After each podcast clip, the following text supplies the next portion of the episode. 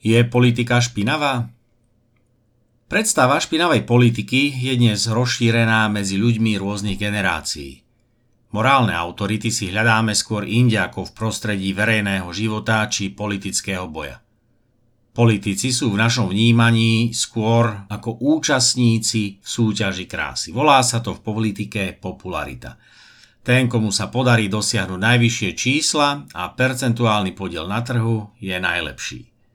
Dostať sa k tomu, ako človek uvažuje, čo si skutočne váži a na čo mu záleží, je v tejto súťaži krásy takmer nemožné a možno aj zbytočné.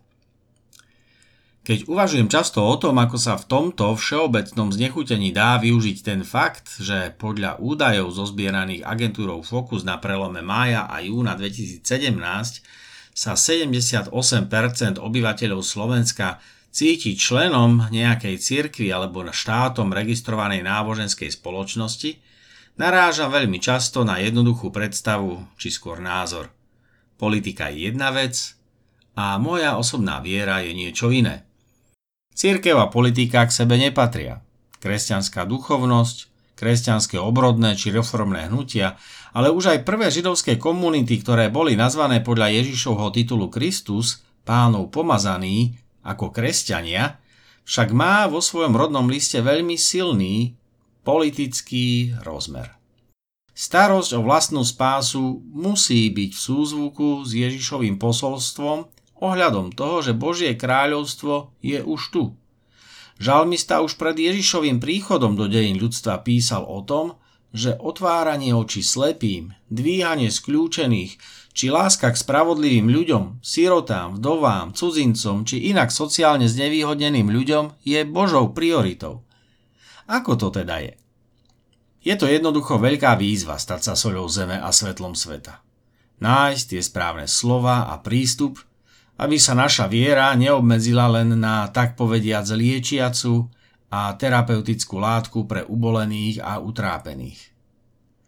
Máme mať odvahu, ako to popisuje pápež František, stať sa ako církev, ako kresťanská komunita, tak povediac polnou nemocnicou. Máme mať odvahu zašpiniť si topánky.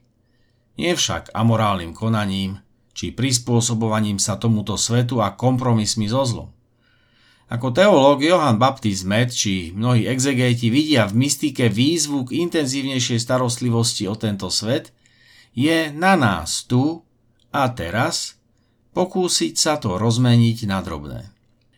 Čo to znamená? Je dosť možné, že tých 78%, ktorí sa hlásia na Slovensku k nejakej cirkvi, celkom dobre nerozumie tomu, čo to v praktickom najhlbšom zmysle slova znamená byť kresťanmi. Alebo skôr, čo by to znamenať malo, alebo aspoň čo by to znamenať mohlo je celkom jasné, že posolstvo Evanielia je náročné. A ostať mu verný napriek lákadlám pohodlného a skratkovitého sebeckého riešenia problémov tohto sveta nie je jednoduché. Je tu však dosť veľa ľudí, s ktorými sa o tom dá na základe evanieliového posolstva rozprávať. Dá sa o to oprieť, že sa predsa hlásia k inštitúcii, ktorá sa počas dejín významne pričinila o premenu sveta, kde boli otroci a bezprávie premenené na svet, v ktorom hovoríme o ľudskej dôstojnosti a rovnosti. Boli to skutky apoštolov, ktoré priniesli prvú správu o tom, ako mali kresťania všetko spoločné. Prinášali každému to, čo potreboval a skladali to k nohám galilejských rybárov, mužom, z ktorých sa stali apoštoli. Dnes to znamená samozrejme niečo iné – Máme iné formy organizácie spoločnosti. Máme k dispozícii technológie, sociálne siete a médiá. Je to skvelá príležitosť použiť ich na šírenie posolstva, že sa máme okolo čoho zjednotiť. Nielen v duchovných komunitách a pri náboženských témach. Evangelium už zmenilo tento svet.